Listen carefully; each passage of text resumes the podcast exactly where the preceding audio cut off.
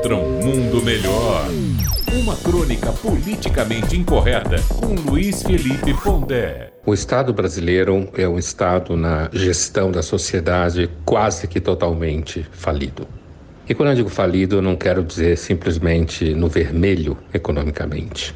Quero dizer falido moralmente, falido administrativamente, incapaz de evitar que o país só sobre a cada dia na mão do crime. Isso não tem nada a ver com esquerda e direita.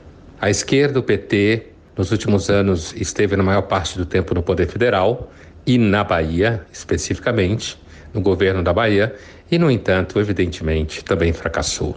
A gente só não vê isso sendo dito de forma mais clara porque a inteligência pública no país lava ideia suja como o mercado lava dinheiro sujo.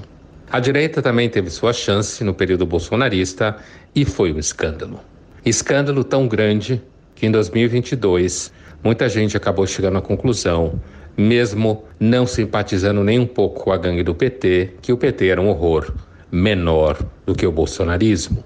Portanto, a saída do Estado brasileiro é ficar pegando no pé das pessoas, no jeito que elas falam, do que elas não gostam, do que elas dizem não se importar, das questões sociais que a elas não dizem nada, infernizando a vida do cidadão comum, porque, evidentemente, o cidadão comum é sempre muito mais fácil de ser acossado, preso, perseguido, cobrado e atormentado.